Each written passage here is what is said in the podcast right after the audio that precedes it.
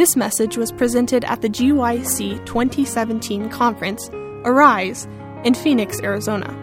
For other resources like this, visit us online at www.gycweb.org. Father in heaven, we're thankful that we can study the principles of heaven. We're thankful that the road ahead has clear light, that we have a sure word of prophecy, that we've not followed cunningly devised fables. And I pray that as we study, that more than information would fill our heads, but that Jesus would fill our hearts, that we would sense a closeness to Him and a deeper relationship with Him. In Christ's name, Amen. Now, most of you were here the last couple days, and I want to review some of the things we've been going over and focus on different aspects of them. This class is not designed to speculate about coming events. You remember the Bible says in Deuteronomy 29, verse 29, the secret things belong unto whom? The Lord our God. But the things that are what? Revealed belong unto us and his servants, the prophets. So we want to study the things that are revealed. There are those people who look at last day events and they speculate about what might happen. And they, and they come to you saying, We have new light on the future. Um, you know, I'm always concerned about that. God has given us enough light that is plain to prepare for his soon return. And uh, so let's look at some of the things we know. Where are we today? Where are we going in the last day events? One of the things that we observe with our natural eyes is an increasing frequency of natural disasters we notice that there are more tornadoes and floods and cyclones and hurricanes that are taking place. Have you noticed that worldwide? More tsunami disasters. Did Jesus say something about that? Matthew chapter 24, verse 6 and 7, Jesus said, There'll be wars and rumors of wars, there'll be famines and earthquakes and pestilences. What is a pestilence? How would one define a pestilence? A pestilence is a strange disease, either on crops or on human beings, that science at this point has not been able to definitely resolve. Have you ever heard of pesticides? Why do they use pesticides? Because there are pestilences. Have 50 years ago, where there 100 years ago, was were there very many pesticides that are being used? Not at all. But how many times do they spray your apples today? Is there a great movement in America and around the Western world on organic eating? And are there dangers about pesticides today? So Jesus said there'd be what? Famines.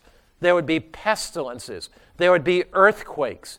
Uh, in Matthew 24, verse 6 and 7, Jesus adds to that in Luke chapter 21. He says, Men's hearts failing them for fear and looking at the things that are coming on the world.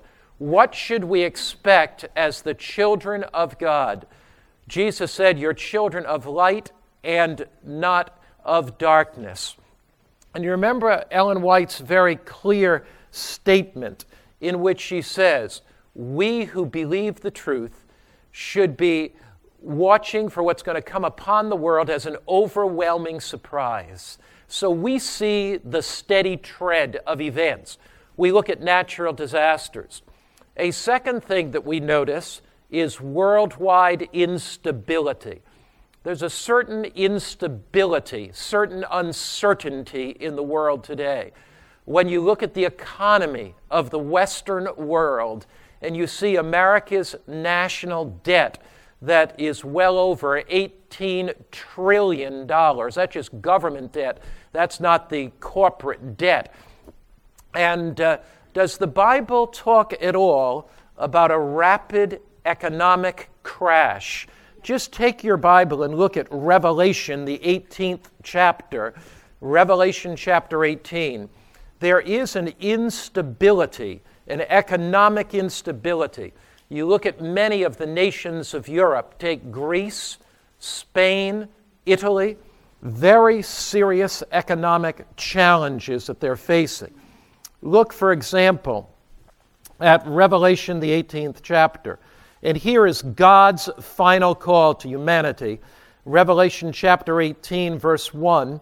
After these things, I saw another angel come down from heaven, having great authority. The earth was illuminated with his glory. And he cried mightily with a loud voice, saying, Babylon is fallen, is fallen, the habitation of demons. Now, notice verse 3. It's very interesting. For all nations have become drunk with the wine of, her, of the wrath of her fornication. So, Babylon representing fallen or false religion. She commits fornication, illicit union with the kings of the earth. And they commit fornication, and the merchants of the earth join her. So here you have a triumvirate the political powers, the nations of the, of the world, the false religious powers of the world, Babylon, and the merchants of the world, the financiers. But notice what it says as you let your eyes drop down even further. Verse 7 In measure that she glorified herself and lived luxuriously. So here is Western society filled with secularism that leads ultimately to a union of church, state, and the financial powers. And notice what the seventh verse says. In the measure that she's glorified herself and lived luxuriously, in the same measure, give her torment and sorrow, for she says, I sit as a queen and am no widow, and will not see sorrow. Therefore, her plagues will come in one day death and mourning. Now, as you go down and read that chapter. Look at verse 14. The fruit of her riches is gone. Look at verse 17. In one hour, such great riches came to what? Nothing. In one hour. That's a sudden financial collapse. Look at James, the fifth chapter. The Bible teaches that there will be worldwide instability. See, all of this is the setting for the mark of the beast because ever increasing frequency of natural disasters that'll turn people toward God, there will be a true revival and a false revival. Worldwide instability, where the economic bottom falls out eventually of society, turning people to say, What must we do? Look at, for example, James, the fifth chapter. James chapter 5, again, is a picture of the last days of, of human history. And uh, here in James chapter 5, the Bible puts it very clearly when it says, James, the fifth chapter, and uh, in fact, let's even go back a little earlier than that and uh, look at a couple passages in, in Scripture. Um, we'll look first at, let's look at James 5 on the latter rain. Therefore, be patient, brethren, verse 7, until the coming of the Lord, and see how the farmer waits for the precious fruit of the earth, waiting patiently until it receives the early and latter rain. You also be patient, establish your hearts, for the coming of the Lord is at hand.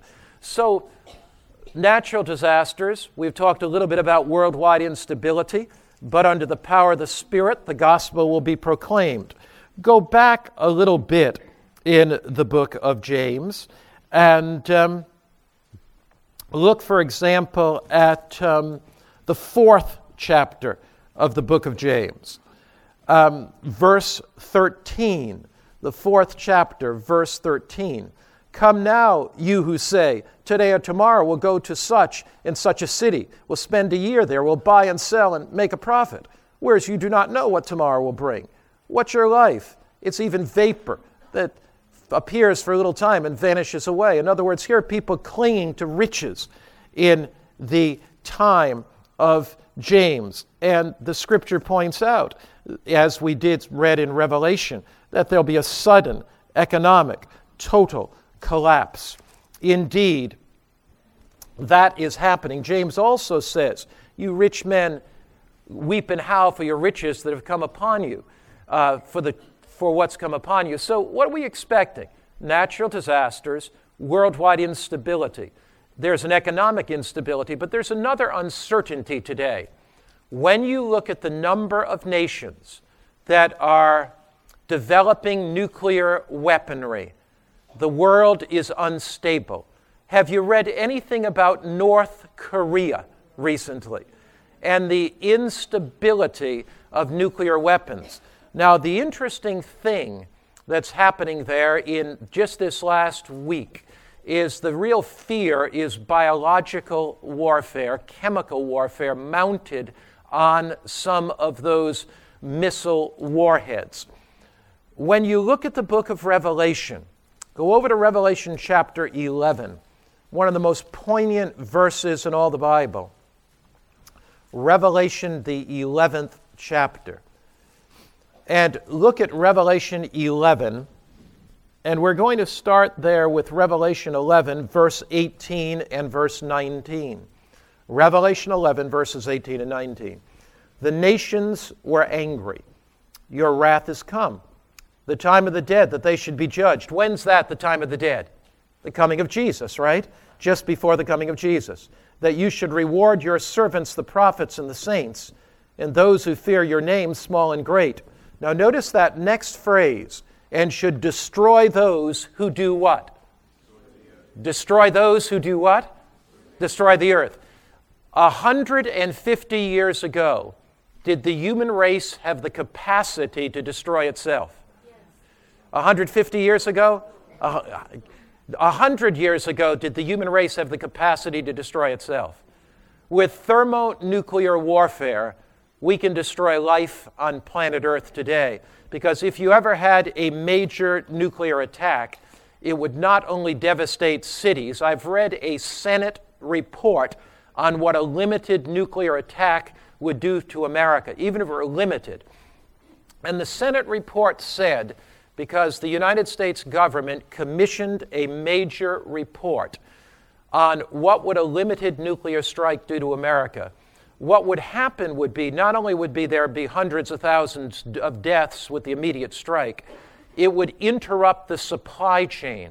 So even people who were not immediately affected would be it would be very difficult to purchase food because we only have about 3 to 5 days worth of food in our supermarkets. About 3 to 5 days. So a limited nuclear attack would totally disrupt the supply chain in addition to that, it would affect the climate uh, dramatically. Now, notice what Scripture says that Christ would come to destroy those who did what? Destroy the earth. So, at a time that the human race was unstable, so you see these increasing natural disasters, you see the winds of strife beginning to blow, you see worldwide instability with economic instability, political instability. You see instability in the area of nations with the whole threat of nuclear warfare. Have you heard anything about climate change? Have we discussed climate change in 50, 100 years ago? No. And uh, what, what's the real danger of climate change?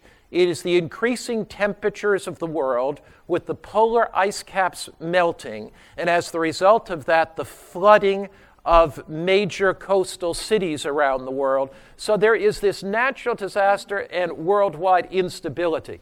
What comment does Ellen White make about natural disasters? What specific comment?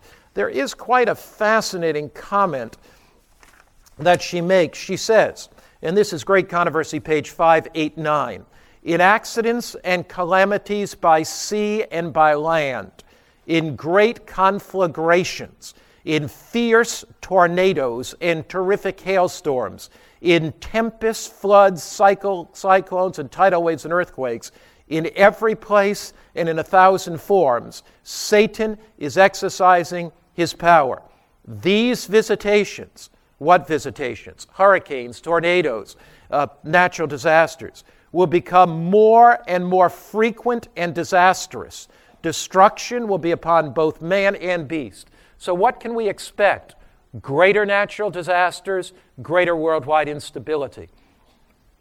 This will enable people to have a greater openness and receptivity to the gospel. So, if there ever was a time for the proclamation of the gospel with power, we have entered into that time.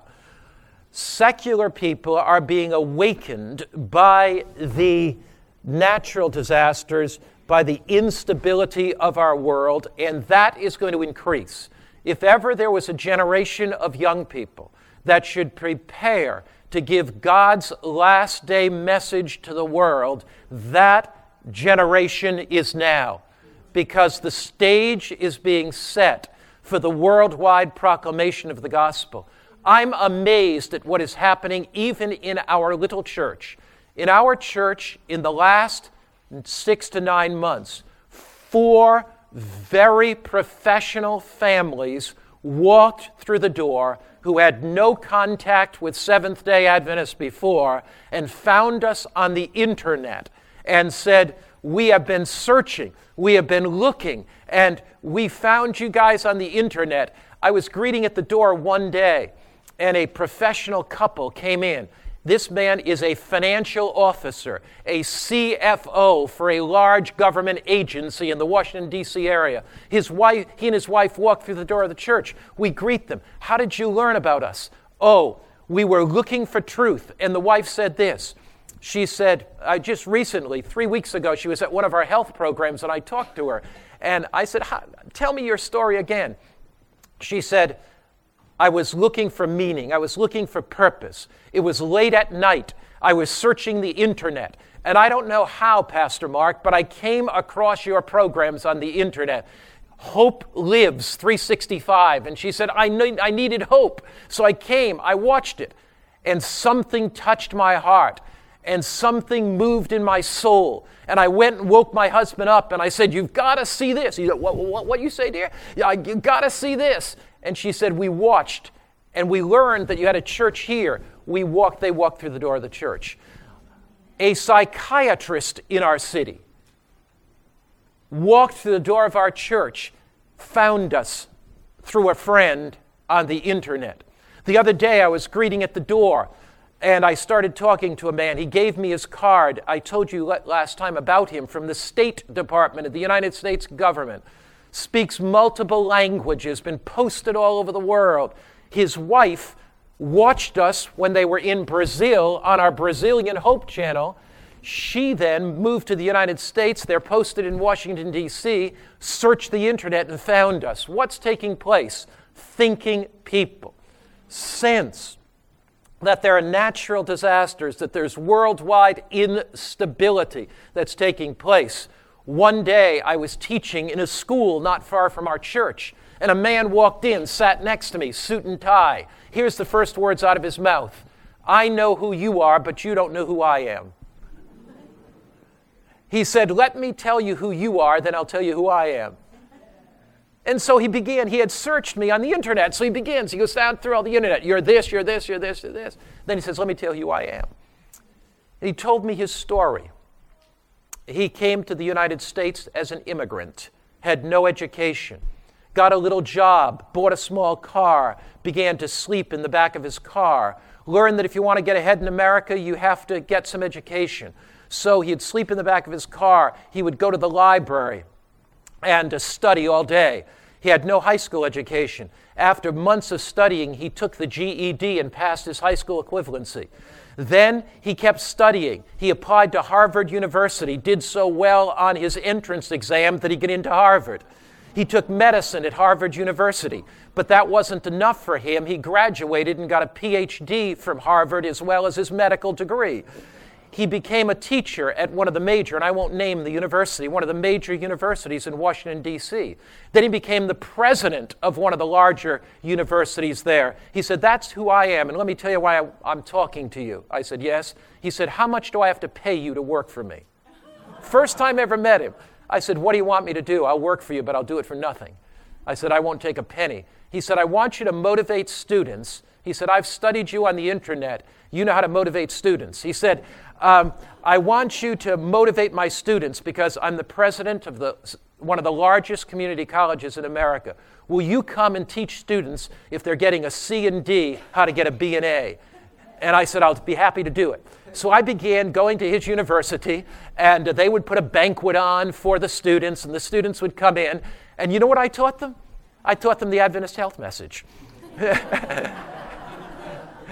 it was amazing. I'd tell them, okay, you want to, I said, I am not here to tell you what to do, but if you want to take your grades from a C to a from a D to a C, this is the way you do it. You study for 45 minutes, you go take a walk for, for 15 minutes, and you repeat what you've been going over. And I talk about oxygen to the brain, red blood cells to the brain. Then we talk about Mrs. Finley's granola and eating more vitamin B, you know, and, and we get them get them on a good diet. We talk to them about alcohol, and I took them all the studies of alcohol. You know, 140 universities have studied alcohol. It's amazing and you can correlate how much a student drinks in the grades they get. And so I said to them, look, whether you drink or not is up to you, but I'm just going to tell you, I'm here to help you get better grades. You want that C to go up to a B? Then uh, you don't drink, you know. And so then I asked him, well, how would you like to get on an airplane where the pilot walks on like this, you know? You know, he's half drunk and the pilot walks on the airplane, you know, he can't think clearly because drinking affects the forebrain, conscience, reason. I don't ever get on this. I got to go back to teaching coming events. All right. There is a, there is a, opportunity we have today with the natural disasters, the worldwide instability, for the proclamation of the gospel. The seeds you sow today are going to be come to fruition tomorrow. So this is our time. Now, if you were the devil, that's not very good if you were the devil. If you were the devil, and you saw you were creating these natural disasters as much as God allows. You see this worldwide instability. You see an openness to the proclamation of the gospel. What would you do? You'd palm off a false revival. You would do two things. You would work within the Adventist church to create a Laodicean complacency so people are half asleep. The second thing you do is within the church is bring in heresy and get people fighting among one another. Because you know that natural disasters, you know worldwide instability, you know there's an openness. So you try to do two things. One, you try to accomplish something within the church called a shaking to get as many people out and to shake the Adventist church. You'd bring liberalism in on the one hand, you'd bring Laodiceanism in on the other. Every wind of doctrine would be blowing. You would create, in addition to that, false revivals in the world. Why? Because you'd want to bring people to the final test God would allow Satan to do that because as the final test comes, people either would receive the seal of God or the mark of the beast, and when they settled their conviction, the latter rain would be poured out and the gospel could be proclaimed to the ends of the earth. Let's talk a little bit about false revivals and uh, what the devil is going to try to do through those false revivals. Now, we're going to talk a little bit about the shaking of Adventism. I just introduced this momentarily yesterday, but I wanted to go back to it again today and uh, look at the shaking of Adventism. Some of the things you need to be aware of that the devil's going to do in the light of some of these false revivals. And so we're going to go over to this aspect of the shaking of Adventism and what the devil's going to do, how he's going to try to shake some people out, and uh, so and, and how he's going to work powerfully to accomplish those goals. Now, we should not be surprised at what Satan is going to do because he has done this down through history. I'm going to look first at the New Testament. In the New Testament, did church and state unite? They did. You had the Roman church, the Roman state, there was a union. In the New Testament, did the Apostle Paul, was he imprisoned at times? And I want to look at some lessons from the New Testament. Uh, we're going to first turn to 2 Timothy chapter 2, verse 14 to 19. 2 Timothy chapter 2, verse 14 to 19. And I want to compare, I want to show you four different things the devil is going to try to do in the last days of Earth's history to get people out of God's true church. 2 Timothy, we're going to look at chapter 2, and um, 2 Timothy chapter 2, and we're going to look at verses 14 through 19. 2 Timothy chapter 2, verse 14 through 19. And as we look at that, we're going to talk about just how the devil is going to try to get people out of God's church. Let's look first, though, at just to get the setting, let's look at 1 Timothy chapter 4, then we're going to go to 2 Timothy.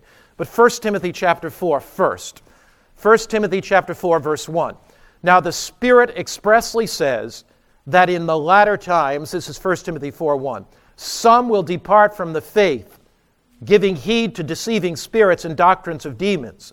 What period of time is this? 1 Timothy chapter 4 verse 1. What period of time is it? The latter times. Now, the Spirit says, what Spirit is that? The Holy Spirit. And he, he's explaining to us that in latter times some are going to depart from the faith, giving heed to deceiving spirits. If they depart from the faith, what do you know about them?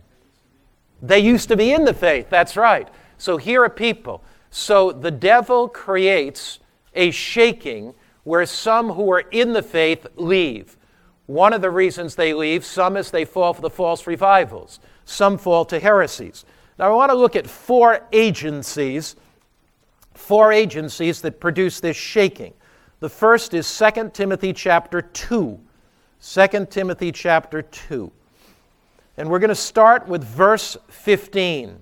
2 Timothy chapter 2 verse 15. Be diligent to present yourself approved to God. I want to do that, don't you? How will you approve to God? A worker that does not need to be ashamed, rightly dividing the word of truth. In other words, know the word of the living God. Amen. So a shaking will come to Adventism. Why is God going to allow that shaking? He's going to allow that shaking because He is about ready to pour out His latter rain. There will be natural disasters that will increase, worldwide instability that will increase. That'll prepare the way for the proclamation of the gospel and God's final move. But the devil, seeing this, will shake the Adventist church, and we're looking at four aspects of that shaking. Now, notice, God invites us to rightly define the word of truth. Now, notice verse 16, 2 Timothy chapter 4, chapter 2, verse 16. But shun fa- profane and vain babblings. What is a vain babbling? A vain babbling is openly proclaiming something that God has not said and taking what God has not said and making it a divine test of truth and thinking that everybody else who doesn't follow that is an apostate. That's what vain babbling is all about. Now, we go down, and this becomes even more interesting. They will increase to more ungodliness. In other words, vain babbling is taking what God has not said, defining that as truth, bringing that as a test into the church. It divides the church and it only creates ungodliness. Genuine revival leads us to prayer. You are not the Holy Spirit's brother, neither are you the Holy Spirit's assistant. You are Jesus' assistant. Some people think that they are the Holy Spirit and that they are to convict the church and everybody in it of what they have done wrong. And so here, I remember I was getting up to preach once, and I, I was sitting in the front row, and a guy handed me a note, and this is what the note says. The note says this Cry aloud, spare not, tell Israel my sins, their sins. So he sends me that note. I write on the note on the bottom, Isaiah also says, Comfort ye, comfort ye, comfort me, my people. And I send the note back to him. All right, we're going now to verse 16. Shun vain and profane babblings, they'll increase to more ungodliness. And their message will spread like cancer. Hymenaeus and Philetus are this sort. What is the apostasy of Hymenaeus and Philetus? And how is that impacting the Adventist church today? Now, notice what it says. It says, The message of Hymenaeus and Philetus is like a what, everybody? A cancer. How many of you want cancer? You're just praying every day, oh Lord, give me. No. But what is this message of Hymenaeus and Philetus? It's like what? Cancer. Wouldn't it be interesting to know what that message is? I'm going to contend to you today that the Seventh day Adventist Church, in a various number of ways, that there are those both on the liberal right, liberal left, and the conservative right that are introducing that heresy. Now, let's look at it. What is that heresy? It says they've strayed concerning the truth. So were Hymenaeus and Philetus in the church? Were they in the church? Yes. yes. And what did they stray concerning? The truth.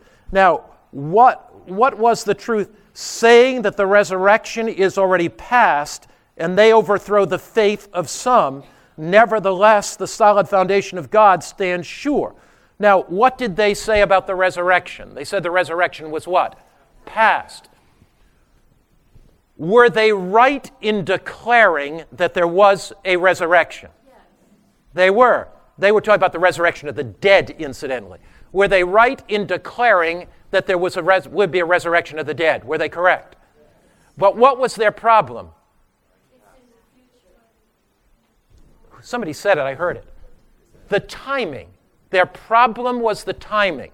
So, what is the error? What is the error of Hymenaeus and Philetus? It is misunderstanding the timing of an event.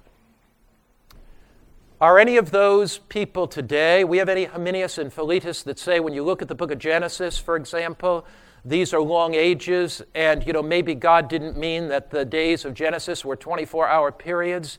Oh, we believe in creation, but this was just thousands of years, and this was just a way that Moses expressed it. Is there anybody today that says, you know, I'm not sure about the timing of the 2300 days, why that could be reinterpreted in different ways? Well, we believe, sure, but uh, do you have any of the 2520 people coming along in the area of timing?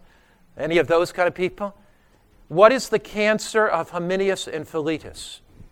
It is taking things that God has said were sure and making those a test of truth and introducing them into the Adventist church and dividing the church to accomplish Satan's goal so that the proclamation of the gospel does not occur.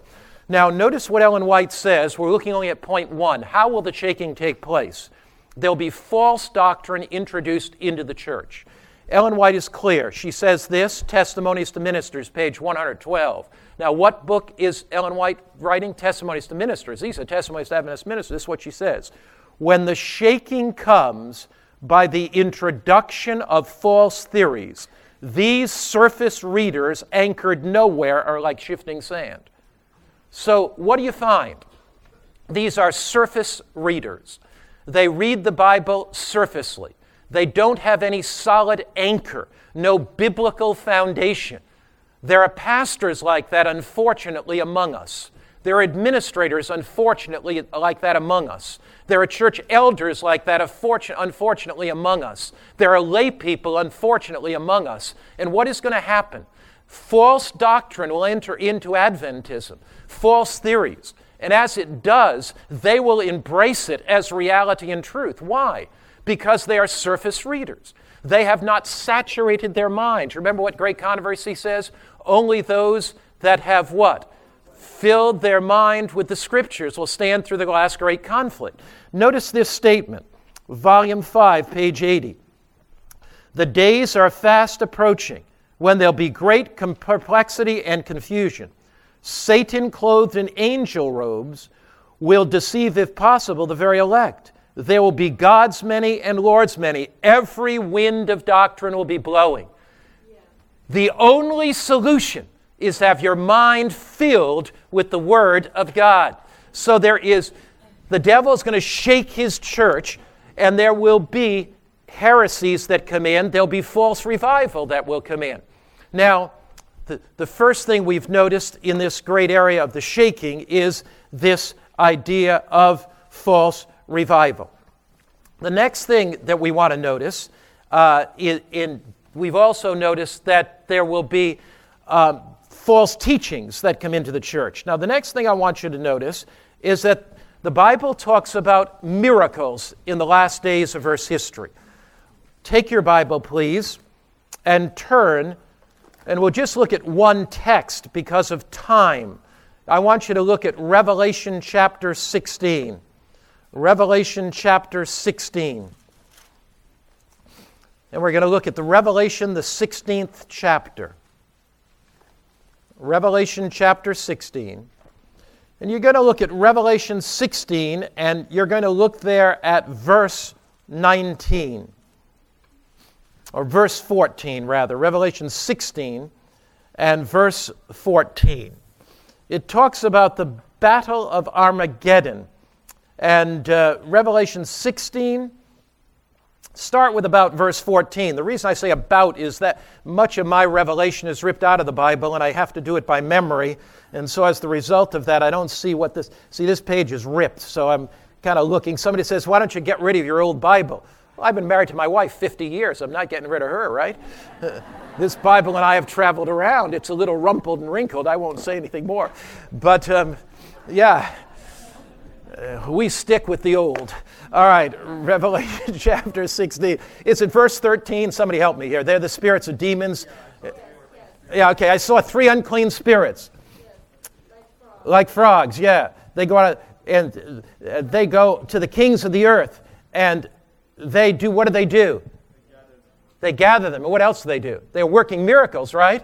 Working miracles. So, what is it that eventually, what is it that eventually leads the kings of the earth, the merchants of the earth, and the false teachers of the earth together. It's false miracles. It's false miracles. Now, notice what Ellen White says about spiritualism. This is one that requires a lot of study, maybe not a lot of comment. I think this is one of the most shocking statements in the writings of Ellen White.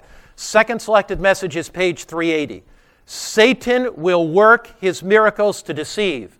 Can Satan work miracles? Does Revelation 13 teach us that? He caused fire to come down from heaven, does great signs and wonders. Does Jesus say that in Matthew 24? Signs, wonders, false prophets. Does Revelation 16 say that miracles are going to bring us to Armageddon? Yes. What about Revelation chapter 19, verse uh, 18 to 21? It talks about the miracles are those that lead them to accept the mark of the beast. So Satan will work his miracles to deceive, he'll set up his power supreme. He will make people sick, then suddenly remove from them his satanic power, and they'll be regarded as healed. Isn't that just like the devil? Isn't that what the devil does? He makes people sick, then he removes his satanic power. Now, listen to this sentence These works of apparent healing will bring Seventh day Adventists to the test. These works of apparent healing. What should we expect in many Adventist churches before Jesus comes? We should expect an emotional form of religion that ramps young people up based on music and emotionalism, that is very light fare when it comes to the prophetic proclamation of God's word, that actually dumbs down the intellect of youth and believes that all they can handle is an 11 minute homily that's a nice story, rather than deep biblical preaching. I will say to you unequivocally that that dumbs down young people, and you're far more intelligent than that. Far more intelligent. That the heart of youth today is longing for deep biblical teaching. We should expect natural disasters to increase. We should expect worldwide instability we should expect the greatest opportunity for youth to proclaim the gospel in the world that's ever seen. But the devil will become so angry that he'll introduce false theories. He will introduce false counterfeit revivals that are based on emotionalism, that are based on feeling good rather than being good, that are based solely on the gifts of the Spirit rather than manifesting the fruits of the Spirit. We seek the fruits to reveal the character of Christ, and God gives us the gifts. Will God perform miracles? He will. But He'll perform miracles for young people who are on their knees pleading with God, seeking repentance of sin, saturating their minds with the Bible. We can expect that there will be false revivals that the devil brings. So, how does this shaking come? First, by erroneous theories. Secondly, by false miracles. Thirdly, and all this did all this happen in the days of the apostle Paul? In the apostle Paul, Hymenaeus and Philetus, false heresies. In the days of the apostle Paul, were there again uh, miracles that were worked and false miracle workers? Sure. Paul contended with this, And, uh, and there's a third area of the shaking. See, and uh, it's this. Here's your third area. In the light of Laodiceanism, those who are not deceived by false doctrine, those who are not caught up in false emotionalism, there are many who will go out because they love the world. And that's what Paul says as well, and I'll read it to you again in Ellen White. Uh, I'm showing you the, what shook the New Testament church, and parallel is going to take place. Look at 2 Timothy chapter 4. 2 Timothy chapter 4. See, when you look at the New Testament, the things that shook the New Testament church are going to once again shake God's movement today. The same issues the church is going to face. 2 Timothy chapter 4. And uh, you're going to look here at 2 Timothy 4, verse 7. Paul is making a strong appeal. He's in prison. He says, I've fought a good fight. Uh, 2 Timothy 4, verse 5, Paul says, we'll look at verse 5 first, but you be watchful in all things, endure afflictions, do the work of an evangelist, fulfill your ministry. Look at verse 9. Be diligent to come to me quickly, for Demas has forsaken me having loved this present world. Was Demas with Paul? Yes. Was he a trusted compatriot of Paul? Yes. But his heart was not there. Are there those people within the church today who are here but they're not here? They are social Adventists. They don't understand the urgency and the heartbeat of our mission. Turn to 1 John. 1 John what took place in the first century will indeed take place again. 1 John chapter 2 verse 19. 1 John chapter 2 verse 19. What took place in the first century will take place again. Now, we're going to look at verse 18 and 19. John says, Little children, it is the last hour. And as you have heard that the Antichrist is coming, even now there are many Antichrists that have come. What does it mean, the, the Antichrist, capital, and many Antichrists? The Antichrist represents, of course, in its purest form, Satan. He is the one who is against Christ or anti another Christ. As you, as you look at Revelation 13, the Antichrist principle is one when any human being exalts their authority above the authority of God. So the papacy that exalts its authority above the authority of God is a visible manifestation of the Antichrist principle in thinking it can change God's law from Saturday the seventh day to the Sunday the first day. What does it mean that many Antichrists? Anytime an individual exalts himself above God, that's the Antichrist principle. Now, but notice the next verse. It says, They went out from us. If they went out from us, where were they before they went out from us? With us. But they were not of us. For if they had been of us, they would have continued with us. But they went out that they might be made manifest that none of them were of us. Isn't that an amazing passage? Uh, there are those people today. What does Ellen White say? We must stand in defense in truth and righteousness that when what? The majority forsake us. Are there those with us today in body, but they are really not Adventists truly in their hearts? They don't have that heartbeat passion and understanding of the prophetic nature of Adventism. They are with us, but they are not what? Of us. And what is what does Scripture say and what does Ellen White say? That that third class will leave, like Demas. So here are four classes. We need to move because our class is going on. Okay, um, there are four classes. Class number one, they'll be shaken out by false theories. Class number two, they will be shaken out by false miracles. Class number three, they will be shaken out because they love the world. Class number four, they are the conservative Laodiceans. They will be shaken out through Laodiceanism. And um, they will be shaken out. You can read that, of course, in Revelation chapter 3.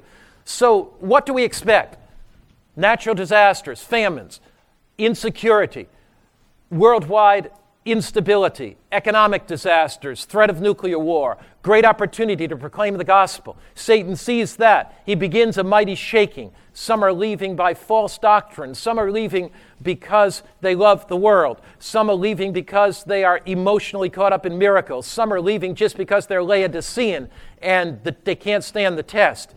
All this is taking place the proclamation of the gospel, false revivals, ultimately the test comes over the mark of the beast or the seal of God. As men and women make their decision either to receive God's seal. Now, what is the seal of God? Let me read you the clearest statement in the writings of Ellen White on the whole subject of the seal of God. And uh, she defines pretty clearly what the seal is. And uh, before I read that, though, I want you to take a look at the. I want you to take a look at Ephesians, Ephesians chapter 4. We're looking at what? The seal of God. Ephesians chapter 4 and verse 30. Ephesians 4, verse 30. And do not grieve the Holy Spirit of God by whom you were sealed for the day of redemption. Let all bitterness and wrath and anger and clamor and evil speaking be put away from you with all malice. Be kind to one another, tender-hearted, forgiving one another, just as God in Christ's sake has forgiven you. Now, notice what it says don't grieve the Holy Spirit by which you are sealed. When a person is converted, the Holy Spirit begins to work in their life in a process of sealing. So, sealing is not an act, it's a process. Like a potter, like a potter shaping clay, God is shaping us and molding us.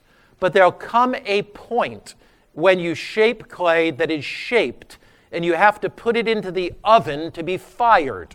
When you put it into the oven to be fired, the clay is hardened and you cannot change that ceramic after that without breaking it. So, from the time you were converted, the Holy Spirit's working in your life to shape you and mold you. As we go through the test and make the decision for Christ, the Holy Spirit seals us. So, he that is righteous, let him be what?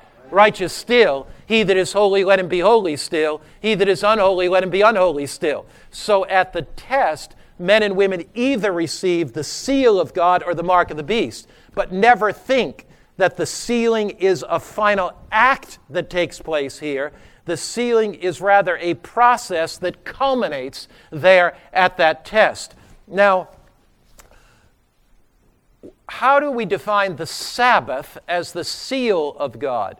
There's a difference between the sealing and the seal. There's a difference between the agency of the sealing.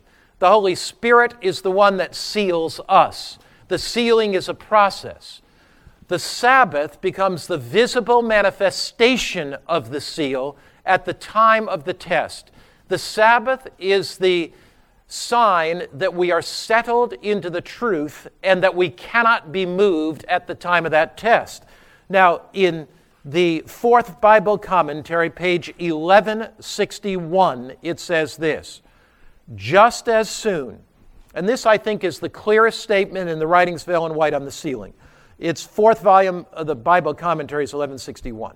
Just as soon as the people of God are sealed in their foreheads, it is not any seal or mark that can be seen, but a settling into the truth both spiritually and intellectually, so they cannot be moved. Just as soon as the God's people are sealed and prepared for the shaking, it will come. So the shaking starts actually back here, but the great shaking takes place at the time of the test. And uh, what is the seal of God? It is the settling into the truth, so intellectually and spiritually, so you can't be moved. How does that happen? The Holy Spirit works in our life as that decision is made to for Christ in eternity. A great shaking takes place and a great separation because there are those who at the test receive the seal of God, those receive the mark of the beast. At this point, the latter rain is poured out because many don't understand the issues. The, the early rain has been doing its work. The Holy Spirit swells into this great culmination. And uh, it's not that we wait for some great super manifestation, but God gives us more and more of His Spirit to proclaim the gospel from the time of the test to the close of probation. You may get a lot of speculation about how long that's going to be.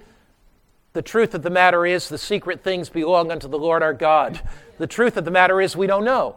I'd rather spend time emphasizing what we do know than speculating about what we don't know. What we do know is that God longs for a people to reflect his image. He longs for a people to repent of their sin. He longs for a people to be open to receive his spirit of the latter rain. He longs for a people to be committed to proclaim the gospel. Whenever human being is, has made their decision, probation will close and the plagues will be poured out. Now, I want you to take your Bible and turn to Revelation 15 and Revelation 16. I have. Uh, I have about four minutes. I think, what time is this class supposed to end? Oh, my. I have four minutes to cover Christ and the seven last plagues, but I know we can do it. This is a good class. What I want to show you in the next four minutes is this.